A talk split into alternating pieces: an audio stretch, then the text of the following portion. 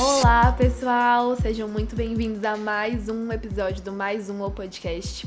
E hoje a gente tem, como todos os episódios, né, a gente tem assuntos relevantes aqui e hoje tem mais uma convidada muito especial, uma convidada que já acompanhava o nosso podcast e a gente também já acompanhava o conteúdo dela. É a Vitória Carrilho, ela é estudante do último semestre de psicologia e ela produz conteúdo na área de psicologia também, trazendo muito para nossa realidade, nossa realidade de jovens adultos, mercado de trabalho, iniciantes do mercado de trabalho, enfim. É isso, seja bem-vinda, Vitória. A gente está muito empolgada por esse papo, de verdade.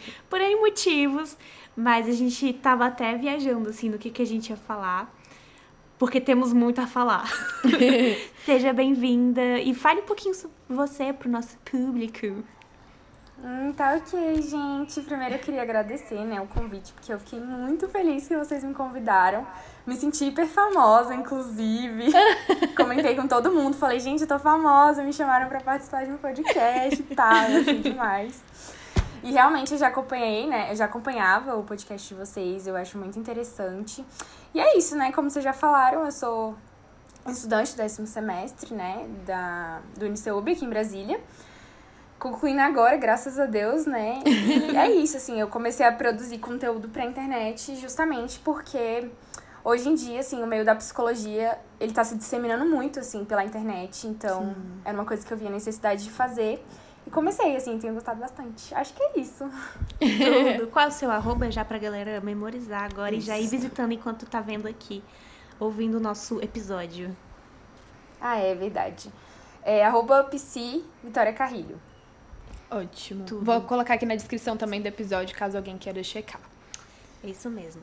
E o seu último post foi sobre expectativas, né? Isso. Mais ou menos a pressão que a gente sente externa das pessoas. E eu e a Gia, a gente é uma coisa que a gente já fala muito sobre no podcast, mas a gente queria trazer uma visão da psicologia sobre isso, tanto de por que, que isso acontece quanto de como lidar com isso. Fala um pouquinho pra gente sobre o que, que te levou a fazer o post. Se foi também uma percep percepção sua, o que, uhum. que foi?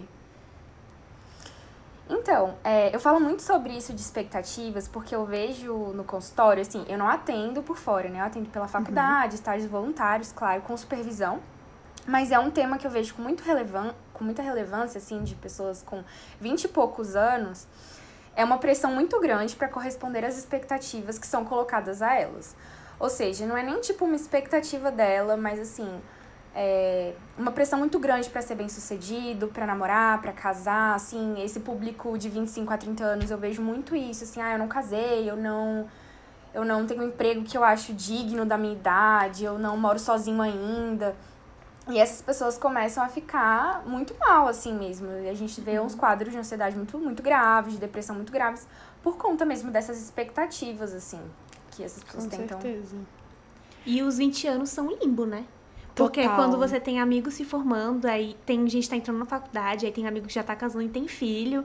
E aí, tipo assim, tá todo mundo num, num, lugar muito diferente, assim, na casa dos 20, né? Dizem que depois dos 26 isso, isso fica mais intenso, na verdade. Mais intenso? É. Porque eu, tenho, eu conheço gente de 27 anos que tá, tipo, terminando a faculdade.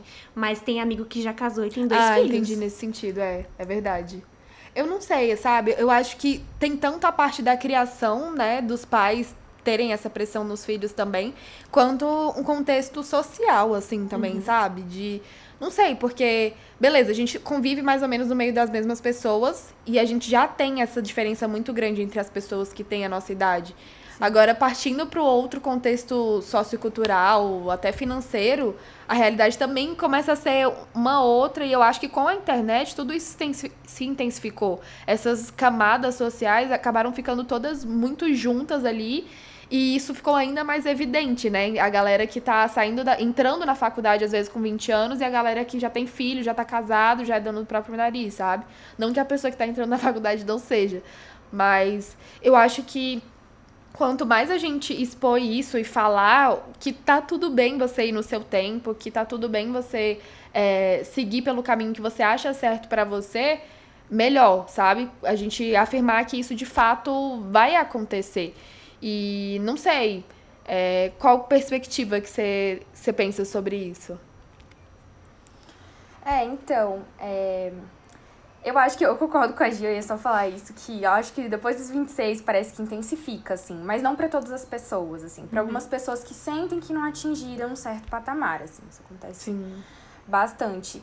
E essa comparação, realmente, que você falou, isso aí é muito real. Isso acontece demais, é uma coisa que uma das coisas que eu mais escuto no consultório. E principalmente, o que eu ia falar, que eu também trouxe no post, né, é essas, essa questão que às vezes essas pressões que você falou que eram da sociedade e tal, às vezes são muito familiares, né? Eu vejo muito aqui em Brasília uma pressão para ser concursado.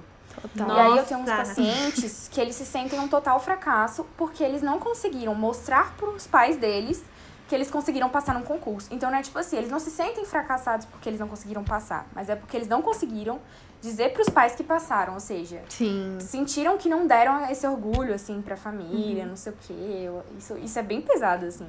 Nossa, essa história do concurso público é muito real. Muito. Meus pais, numa época, eu sempre falei que não queria ser concursada. As coisas mudam, né? Não tô falando que eu vou fazer um concurso público. Mas, é, meus pais tinham muita vontade, assim, de que pelo menos eu tentasse alguma coisa assim. Eu falando, tipo, vai, eu não vou fazer concurso público porque não é pra mim, não tem a ver comigo. Acho que eu vou ficar lá, e aí meus pais, mais estabilidade financeira, concurso público que deu a vida que você tem, que a gente é, é concursado. Então parece que também traz esse sentimento de ingratidão, sabe? Como, tipo, caramba, você não é grato ao concurso público, porque você, né, usufruiu disso de alguma forma, mas você não quer isso pra sua vida. Por quê? Como assim? É. E, e, eu tenho, eu, falando particularmente também, eu tive essa vivência também. Meus pais também são funcionários públicos, então minha vida inteira foi era caminhando para isso, sabe? E eu fui para a área da comunicação, que beleza, tem concurso público, mas são super concorridos, porque tem uma vaga a cada 100. Uhum. E hum, eu me senti em conflito entre não sei, talvez ter uma estabilidade financeira e seguir o que eles estavam me falando ou seguir o que meu coração estava sentindo para eu seguir, sabe? Na minha carreira, assim. E eu sempre tive muita dificuldade de separar as duas coisas. Até que ponto era a vontade deles ou a vontade, sei lá, da sociedade, assim. E até que ponto era a vontade minha, sabe? Você consegue, assim, no atendimento, indo para um âmbito mais técnico, assim, você acha que no atendimento psicológico, da primeira vez, assim, já dá para você identificar conversando com a pessoa, já daria para identificar até que ponto ela tá seguindo o que os outros falam, até que ponto é a vontade dela? Que tem linhas também da psicologia, né? Se você quiser até se aprofundar nisso, eu acho super legal. Posso me aprofundar sim. Mas o que eu ia falar é que, tipo assim, essa questão de perceber, gente, eu nem preciso perceber. Porque eles já chegam no consultório falando isso, entendeu? Uhum. É, na primeira consulta, muitos já chegam com essa demanda, assim. Eu, re, eu repito padrões dos meus pais, eu quero fazer alguma coisa que deixe meus pais orgulhosos, como eu falei e tal. Assim, é, eu atendo, né, e quero permanecer atendendo na perspectiva da psicanálise. Uhum. Então, assim, eu vou trazer mais aspectos da infância, não sei o que, eu não quero estereotipar aqui, mas Sim. pior que é meio que isso aí mesmo, entendeu, gente? Uhum. Então, eu tento trazer mais essas coisas, assim, tipo, mais aspectos da infância, coisas que aconteceram no passado, como essa pessoa lidou em outros momentos, assim. É, quais são as associações que a pessoa faz entre um determinado tema e outro, o que, que ela associa à mãe dela, entendeu? Às vezes a pessoa associa a, os pais a, a alguma coisa tipo de muito triunfo, assim, né? E ela quer alguma coisa assim também, mal sabendo ela que o caminho dela vai ser completamente diferente. Ela pode fazer as mesmas coisas e não triunfar, vamos dizer assim, como os pais uhum. dela. Então eu tento perceber essas associações, o que que ela, o que que isso simboliza para ela, entendeu? O que, que o concurso público simboliza para você, o que que um casamento simboliza para você, entendeu? O que que isso foi colocado em você, assim, como significado mesmo, pra gente tentar dar uma desconstruída nisso. Claro, se a pessoa quiser também, eu não vou forçar ela a desconstruir todas as coisas que ela contra a vontade dela, né? Mas é mais ou menos esse caminho, assim, que a gente percorre. Total. Eu sinto muito o movimento dos, dos nossos pais, vamos dizer assim, porque a geração anterior a gente é nisso de procurar estabilidade e desejar estabilidade pro filho. E a nossa geração muito preocupada em ser feliz. É. Sabe? Tipo assim, ah, eu quero ser feliz. Independente de como seja, eu quero ser feliz. E aí fica nesse conflito, tipo, eu quase imagino os pais falando, mas felicidade não, não dá dinheiro. Você não vive só de felicidade. Verdade, não vive só de felicidade. Mas, tipo, existem tantas coisas. Por que eu tenho que ir para esse caminho que você sabe que dá certo, mas não quer dizer que vai dar certo para mim, né? É porque eu acho que para eles era muito o sentido de felicidade era muito depois que aposentar. Depois que a, os projetos todos de vida deles eram para depois da aposentadoria, sabe? De ah, depois que aposentar, eu vou comprar uma casa na praia, eu vou fazer tal coisa, eu vou viajar o mundo. E a gente não, a gente quer viver isso agora. E eu acho que vai muito até do nosso imediatismo da nossa geração e das que vem, vieram depois da nossa de pensar, eu quero tudo agora, eu preciso viver tudo agora ao máximo e o máximo que eu conseguir fazer para poder viver esses meus planos nos 20 e poucos anos, nos 18 anos, se for possível, eu vou fazer, sabe?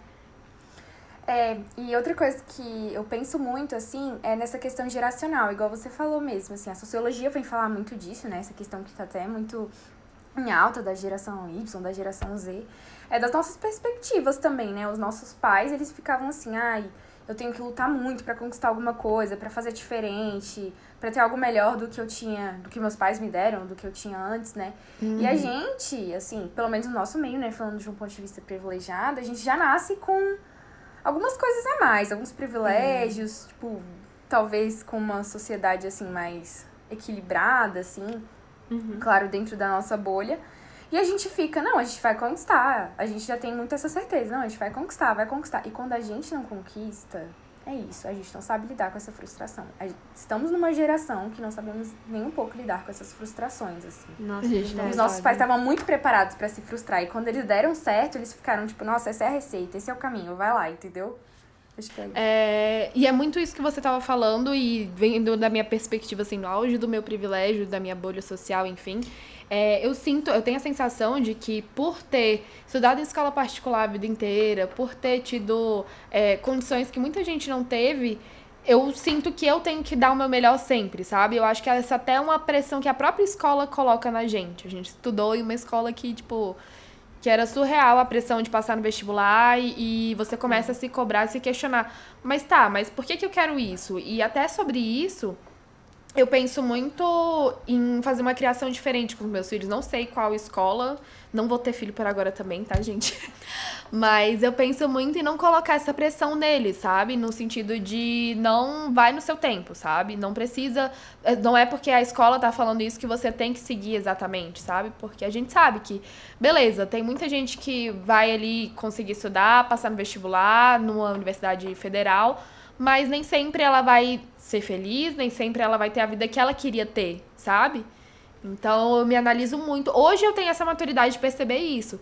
Mas a Carol de há uns 5 anos atrás não tinha. Então eu me cobrei muito para passar no vestibular, me cobrei muito para tirar nota boa durante o ensino médio, me cobrei muito por não passar no vestibular numa universidade federal. E você sabe também, quando você não passa, as pessoas meio que torcem o nariz, sabe? Ah, você estudou a vida inteira escola particular, era pra você ter passado sabe? E isso é um conflito muito. Foi um conflito muito grande na minha época de ensino médio e depois no ensino médio também. Hoje eu consigo lidar um pouco melhor, mas ainda assim tem resquício disso, sabe? Total. Eu sinto muita gente colocando a felicidade nas coisas. Tipo, Total. ah, eu vou ser feliz quando eu tiver um jaguar. Exato. eu vou ser feliz quando eu passar na faculdade que eu quero. Eu vou ser feliz quando. Então, tipo, a gente bota data pra felicidade, sabe? Tipo, Exato. eu vou ser feliz nesse momento, nessa data aqui, eu serei feliz. Total. E, tipo, a gente fica adiando uma coisa que a gente poderia estar sendo feliz agora, sabe? Sim. E colocando, depositando toda essa felicidade em coisa material também, Nossa, né? Que, claro, é importante, claro que é, muitas realizações podem sim vir de, do meio material, mas eu não sei, não é só isso, sabe? E o que a gente é ensinado a achar é que é isso. O seu. Você só vai ser bem sucedido, você só vai ser feliz se você tiver o carro do ano, uma casa própria, é, tiver uma família bem constituída, aos moldes da sociedade, enfim. Só que só quando a gente sai da, facu da escola, principalmente, é que a gente começa a perceber, opa, não é bem, não é bem assim, tem outras coisas no mundo, né? Uhum. Pra viver. Sim, isso, isso é muito verdade. E o que eu costumo falar muito, assim, quando eu tenho alguma paciente, assim, que tem essa noção de que a felicidade está nas coisas, né? Que foi o que a Giovana trouxe. Eu uhum. falo assim, ah, então tá, sua felicidade está em se casar. E depois que você casar? Sua felicidade vai estar tá em quê? E aí a pessoa fica meio assim, uai, mas aí, tipo assim, eu já atingi. Aí eu me pergunto, né? Mas, ah, e pergunto pra ela também, né? Mas você acha que aí acabou e você vai ser feliz para sempre? ela fica, não, eu sei que não. E aí ela, né, começa a refletir um pouco que uhum. realmente não é um lugar onde você tem que alcançar, onde você tem que chegar, porque a vida é muito, muito mais coisas. Exato. E sobre o que a Carol falou da faculdade, gente, eu sou o auge da pessoa dramática, né? Eu não queria. e aí já vou até fazer uma confissão aqui. Porque assim, quando eu não passei no vestibular, porque eu também não passei, fiz faculdade particular, né? Como vocês sabem, tô fazendo faculdade particular. E eu queria muito passar na faculdade federal, sabe? Muito, muito, muito. E quando eu não passei, eu falava pra minha mãe, olha só, que se eu não passasse, eu ia ficar em depressão, que eu ia ficar na cama dois meses, pelo menos, e que ela ia ter que me obrigar a sair da cama, que eu não ia aceitar. Tipo assim, Meu essa Deus. derrota, como se fosse uma grande derrota pra mim. Sim. Juro por Deus, e eu ainda falava assim, olha, eu vou ficar deprimida, e eu não vou fazer nenhum amigo na faculdade, que é pra eu sofrer a faculdade inteira Gente, olha, olha que, que maluca olha, que olha eu era. Que era eu falava assim, era a penitência que eu não passei pra sofrer a faculdade toda. Pois é. Mas eu acho que isso, gente, aliás, galera, parênteses, a gente estudou na mesma escola. Exato. Eu acho que isso é a pressão de que, tipo assim, cara, se eu não tiver o meu nome num cartaz, eu tiver a minha cara naquele cartaz, escrito primeiro lugar, tal curso, eu vou sofrer eternamente. Tipo assim, eu não sou merecedor. É como se a gente fosse merecedor de ser feliz, né? E Porque você tinha... não seguiu um padrão ou uma expectativa. Exato. E eu tinha muito pensamento também de, não sei, não sei até que ponto era para mostrar para os meus amigos e até que ponto eu realmente queria aquilo, sabe? Uhum.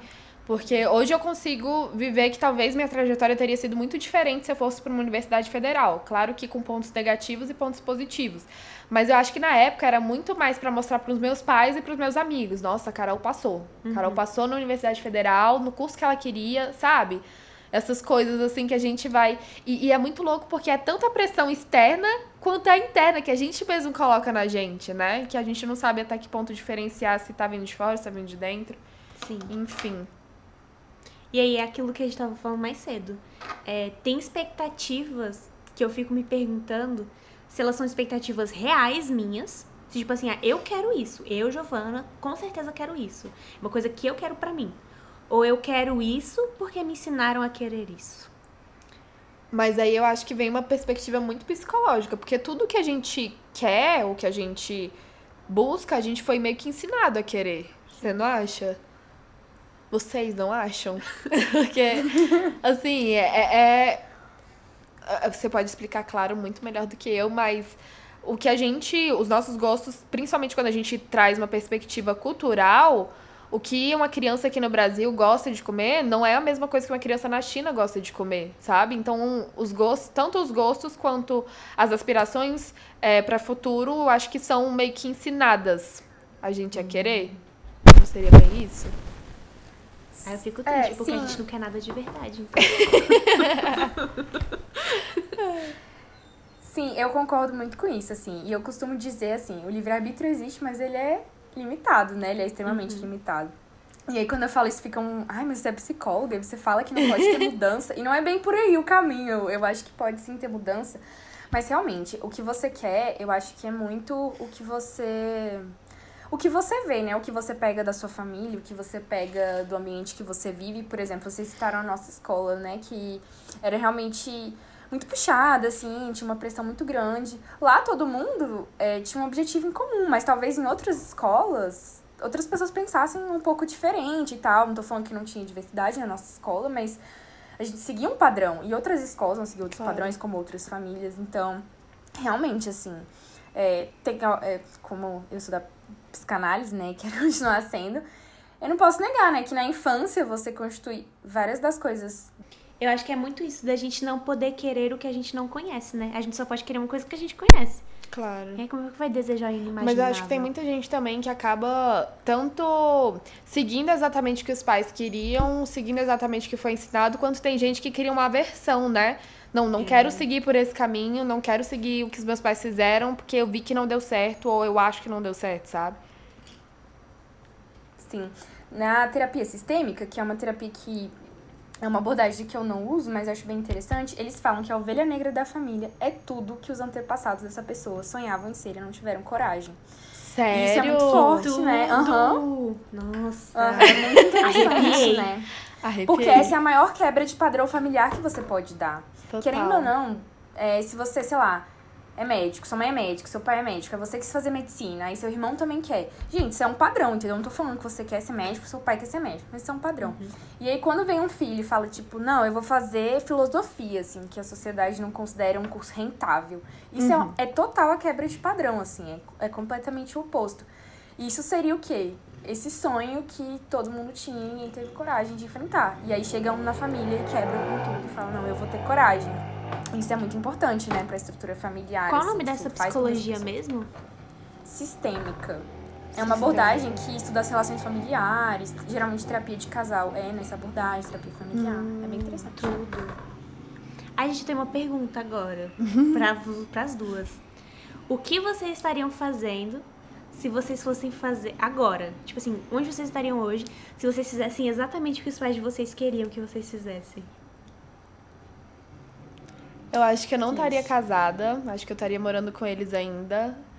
Eu acho que eu estaria fazendo outro curso, talvez. Eles nunca me forçaram a fazer uhum. direito, medicina, enfim. Mas também nunca foram, ah, vai lá, faz jornalismo.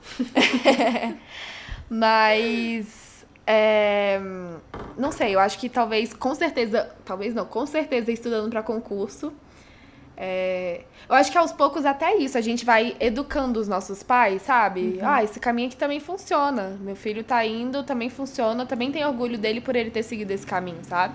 Eu acho que isso é o mais louco de você ter um ser humano, sabe? Porque é um ser completamente diferente. Você dá a sua criação para ele, mas ao mesmo tempo ele vai seguir o caminho que ele quer seguir. Não tem como, sabe?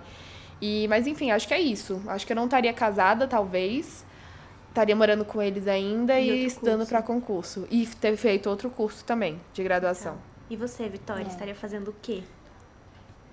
Olha, assim, a minha mãe também, ela nunca foi uma pessoa. Meus pais são separados, né? Então, a opinião da minha mãe conta muito mais, porque ela é a pessoa que mora comigo. Ela nunca foi uma pessoa de pressionar, assim, muito. Mas se eu fosse falar pelo contexto da minha família em geral, com certeza, gente, eu estaria fazendo medicina. Super mediciner, assim. É, eu, não, eu seria muito diferente. Eu acho que também, igual a Carol, eu estaria fazendo, terminando medicina, aí estaria, o quê? Estudando pra um concurso. É, sei lá, pra me casar daqui uns 4 anos, assim, uns 29, 30 anos é uma idade ok. E era isso, assim, que eles queriam que eu estivesse fazendo. Com certeza. Porque ainda tem isso, né? Beleza, tipo, os pais querem que a gente case, mas não é nem, tipo, um pouquinho antes do que eles esperavam, que foi o meu caso, nem um pouquinho depois do que eles estavam planejando. Porque aí não, ah, vai ficar pra titia, vai ficar pra depois, tem que arrumar agora, bora, sai de casa. É. É. E é você, Mas e você, Giovana? É. eu acho que eu estaria estudando para concurso. Eu ainda estaria morando com eles. Unanimidade. Mais? Curso, eles estariam deixando eu fazer o curso que eu quisesse. Isso nunca foi uma questão em Desde casa. que passasse pra concurso. É, mas eles queriam muito que eu fizesse concurso, assim, ter uma vida financeira estável, sabe? É. E ter um trabalho de carteira assinado. Sonho é isso. ou é o concurso ou é SLT. Só tem essas é duas opções. Nossa, mas PJ também é horrível. Não vamos. muito bom. É, não vamos romantizar a pessoa jurídica aqui. Não. Exato. Mas acho que é isso. Mas é, é, é, muito. Toda essa expectativa vem justamente do que você falou, da, do conflito de geração, né? Porque na geração deles é, foi isso que deu certo. Era isso que era uma. É, um sinônimo de dar certo na vida. Talvez o que é dar certo na nossa geração? Ser influência digital? Não sei. Acho que ser rico. A gente quer muito ter dinheiro sem ter que fazer muito esforço. É, eu acho que é isso. É total. É por isso que o esquema de pirâmide tem crescido tanto, né? Ai, ai. É, exatamente. Na minha prima de 12 anos, ela quer ser influencer, é o sonho da vida dela. E ela comprou um curso de marketing digital. Tava até te falando, né? Sim. Ela tava comprando um curso de marketing digital aos 12 anos. E, tipo, velho, com 12 anos vai fazer outra coisa, sabe? Então, acho que talvez a próxima geração venha com mais frustrações do que a nossa. Ai, total. Tenho Vem certeza aí. disso. Vem aí. Porque eu acho que os nossos pais já foram ensinados a ir tudo a, atrás de tudo. Eles vão do zero, eles constroem um castelo de areia se for necessário para poder conseguir o que eles querem. A gente ficou ali no meio termo entre esperar que as coisas acontecessem, que as oportunidades aparecessem e ir um pouquinho atrás do que a gente queria, enfim. E essa geração tá acostumada a ter tudo no colo. Porque ela senta ali no Google, ela tem tudo que ela precisa, sabe? Sim. Então, eu acho que vem. Claro que tem coisas positivas também nessas gerações que vêm aí na frente. É, não sei citar um, um aspecto agora, mas. mas. É, tem muito negativo também nesse sentido, de não ir atrás das coisas, sabe? Total. Toda geração tem pontos positivos e negativos. Com né? certeza. Talvez é, seja o negativo que... da geração Z. Ele, assim, eles estão muito avançados em questões, em pautas de gênero, em pautas Sim, eh, sociais. sociais, mas nisso talvez role uma grande frustração. Exato. Sim, é, e gente, eu acho que essa coisa da internet, de ser influencer, cria uma ideia, assim, nas pessoas em que, de que todo mundo pode ser rico, de que todo mundo pode ter bolsa de marca, vestido caro, não sei o quê, Uhum. e vai criando novos desejos nas pessoas, né? Total. O, o tempo todo, assim, como se fosse uma máquina de desejos. Se ela pode sair de não sei aonde que, que ela morava, do salário mínimo que ela ganhava, e tá rica hoje, eu também posso. E aí, quando as pessoas veem que não é assim, não é todo mundo que vai ficar rico e ter coisas caríssimas, também gera uma frustração, né? Porque se instauram, tipo, novos, novos modelos, assim, de mercado, novas profissões. Só que, assim, não é pra todo mundo, né? Infelizmente, Sim. assim. Nem todo mundo vai conseguir tudo. né? E mais uma vez o capitalismo vence. Mais uma vez. Mas eu não Com sei, eu não sei se a gente tivesse em outro sistema econômico seria muito mais fácil, sabe? Porque eu acho que todo mundo Não. tendo exatamente a mesma coisa também ia gerar um tipo de frustração. Acho que todo. O problema é o ser humano, assim, sabe? Acho que tem que viver todo mundo no mato. É, é mais ou menos isso. É. Acho que as frustrações acabam se adaptando a cada geração, sabe? E assim como a gente tá falando que as dos nossos pais eram outra, eram outras frustrações, as nossas hoje em dia são outras e as das gerações a seguir vão ser outras. Claro que sempre a gente tentando se completar, né? Seja buscando algo material, seja buscando uma companhia, seja buscando algo assim. Mas acho que sempre o caminho é meio que esse, a gente tentar se completar e, e atingir a plenitude da, da felicidade que talvez não exista, né? Total. Eu tô curiosa pelas frustrações das gerações seguintes. Também. Pra saber quais vão ser, assim, pra eu falar, nossa, no meu tempo uma frustração é outra. Mas pra ver mesmo, assim, só de curioso. Não é nem pra Sim. julgar. É, É. Mas já julgando, que a gente acabou de julgar, né? Mas não é pra julgar, não. É, é pra mesmo saber, assim. Mas eu sinto que eu vejo muito isso na minha irmã. Eu tenho três anos de diferença pra minha irmã, ela é mais nova. E eu já vejo uma diferença enorme de, assim, de objetivo, sabe? Ela, eu desde sempre, eu soube mais ou menos a área que eu queria seguir. Eu me achei muito no jornalismo. E eu vejo que a geração dela, eu vejo isso muito nela também. Ela tem os objetivos dela, ela sabe onde ela quer chegar. Mas ela não, não tem um caminho muito certo, sabe? Eles não têm muito, ah, eu vou pra faculdade, depois eu vou fazer tal coisa, depois eu vou fazer tal curso pra poder chegar em tal lugar, sabe?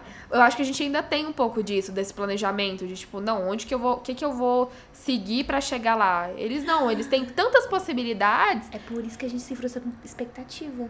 Total. Nossa. Total, eles não criam expectativa. Culpa eles vão. pais, Ah, esse caminho pode ser, esse caminho também pode ser, o outro também pode ser. É o que eu vejo, assim, sabe? Que pode ser também tanto positivo quanto negativo.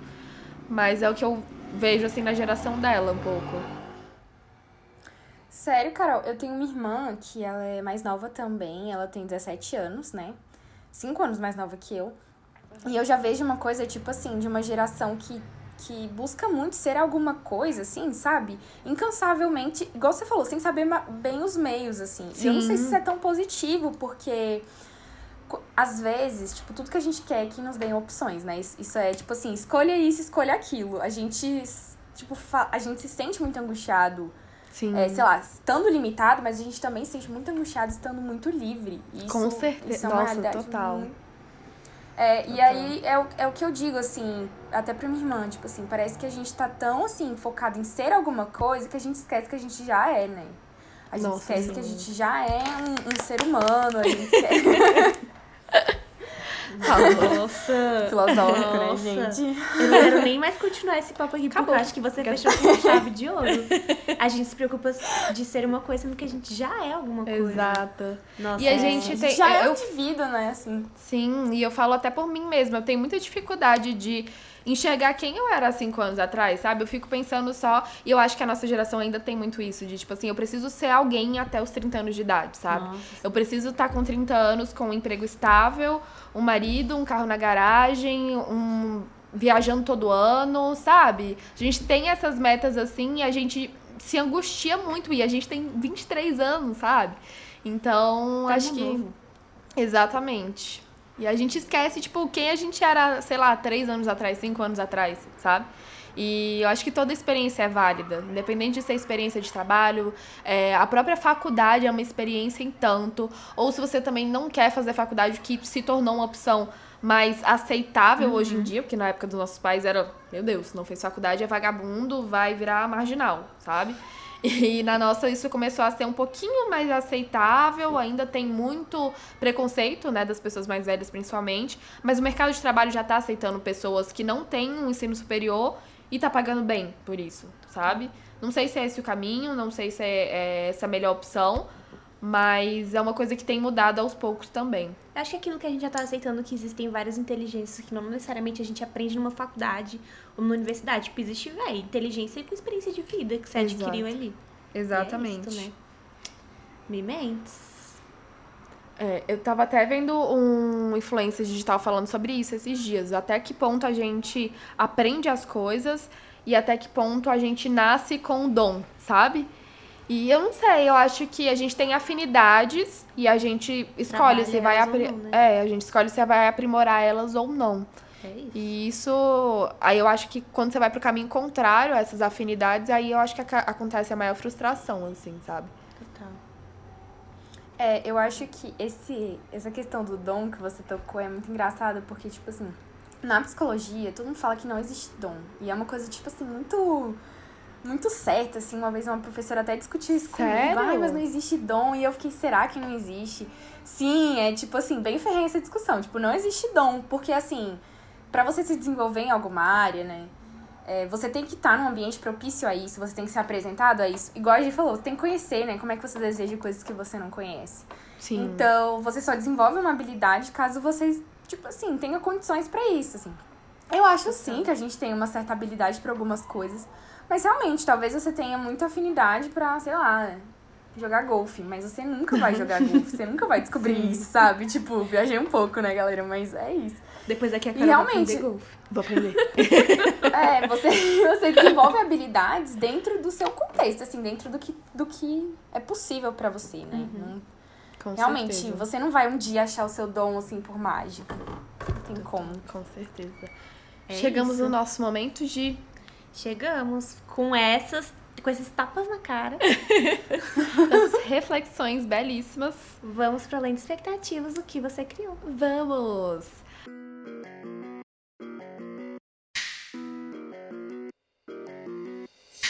Além de expectativas, o que você criou? Aquele momento do programa onde a gente faz indicações de coisas que vocês podem assistir, consumir, ver, provar, enfim. Fica a critério, porque o livre-arbítrio livre-arbítrio existe, apesar de Vitória já ter dito que o livre-arbítrio é limitado. Então, que vocês se limitaram ao que a gente indicar. Exato. Quer começar com essa indicação, Vitória?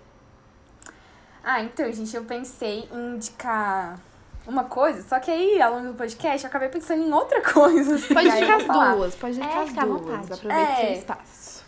Então, eu pensei em indicar um livro que, assim, gente, foi um livro que mudou a minha cabeça, assim, que eu li na faculdade, assim, é um livro meio chato, meio acadêmico, mas realmente eu acho que vale muito a pena. Chama Sociedade Sem Escola, de Ivan Illich, né? E, assim, ele faz uma reflexão, assim, sobre a educação, sobre o modelo tradicional de educação. E é, assim, interessantíssimo. E como a gente falou dessas Nossa, coisas de faculdade, eu achei... Achei, A assim, linguagem ah, dele é complicada ou é acessível, assim? Dá pra. Não, Dá pra é, é acessível, é uma linguagem acessível. É um livro, claro, assim, mais filosófico, mas é uma linguagem super acessível, é super interessante. Tudo. Perfeito. E também, como eu sou da psicologia, né, eu tinha pensado em indicar um livro que chama Holocausto Brasileiro. Aí é um livro mais, tipo, Eu já li. assim, um livro documentário, se existe, não sei, não sei se dá pra falar assim. Mas, assim, é de relatos de pessoas, eu não sei se vocês já ouviram falar, mas antigamente no Brasil tinha um hospício, né? Um hospício, que a gente não fala mais assim, em que várias pessoas que eram consideradas loucas iam pra lá, sofriam torturas e tal.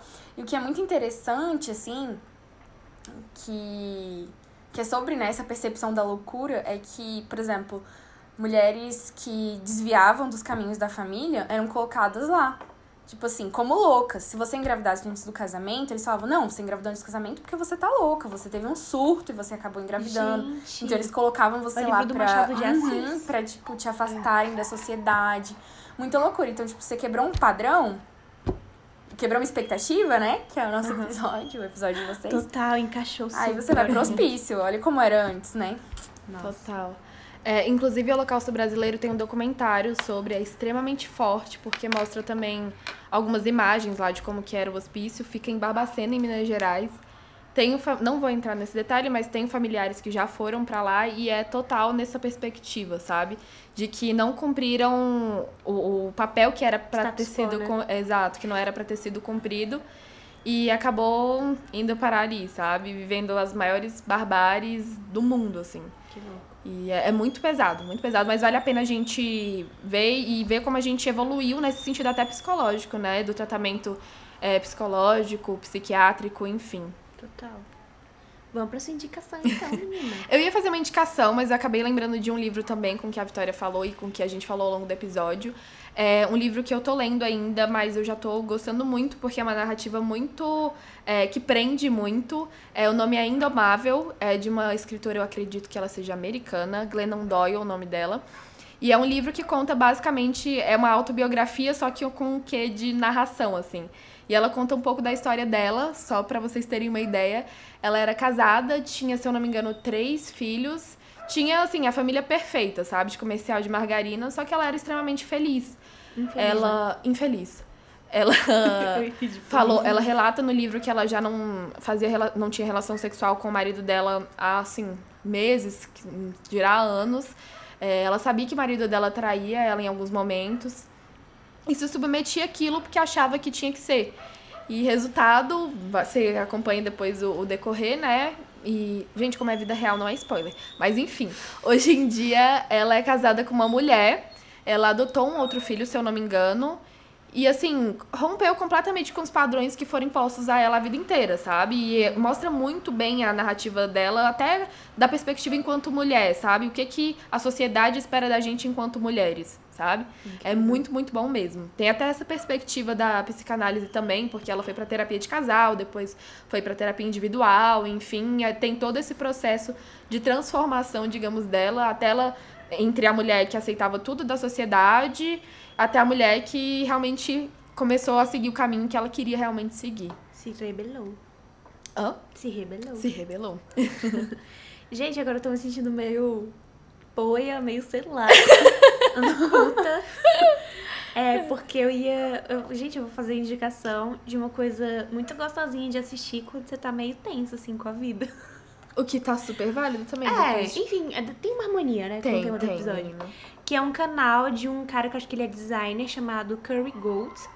E ele faz uns tapetes incríveis, maravilhosos. Tipo assim, ele faz os desenhos e aí ele faz tapete à mão. E eu acho que é até bom a gente tratar de um, um ponto de escapismo também, né? É, total. Porque a gente tem muito esse lugar seguro. Eu, eu assisto Friends quando eu tô triste ou quando eu tô frustrada, assim, sabe? Então, a gente tem que ter esse lugar seguro, É. esses escapes, assim, sabe? Eu acho que hoje em dia a gente não tem muita opção com quarentena, com a realidade que a gente vem vivendo. Acho que a melhor opção é, é se entreter com esses conteúdos dar mesmo. indicação. Ve- gente, vejam um cara que faz tapete e também vejam pessoas limpando o sofá. É uma delícia. Eu é uma amo, delícia eu real, véi. é muito bom, sério. Você fica, tipo, numa paz assim. É muito bom. E é isso, gente. Muito obrigada, Vitória. A gente amou. Você fez colocações Sim. extremamente inteligentes que com certeza vão contribuir muito com o pessoal que tá escutando aí. A gente E vai te chamar de novo. Isso que eu ia falar, a gente espera em próximos episódios. Nossa, tô ansiosa já, gente. Eu amo muito. Quero muito ser convidada, viu? Bem Já aí. Está. tratar de vários outros temas. Já está. e acompanhe o perfil da Vitória, porque Sim. ela traz muita essa perspectiva que ela colocou aqui no podcast e ela coloca lá no perfil dela também. Vou colocar aqui na descrição. É isso, galera. E é isto. Mais uma vez, muito, muito obrigada. A gente te espera numa próxima. Sim. Tá ok, obrigada, gente. Tchau, pessoal. Tchau, tchau.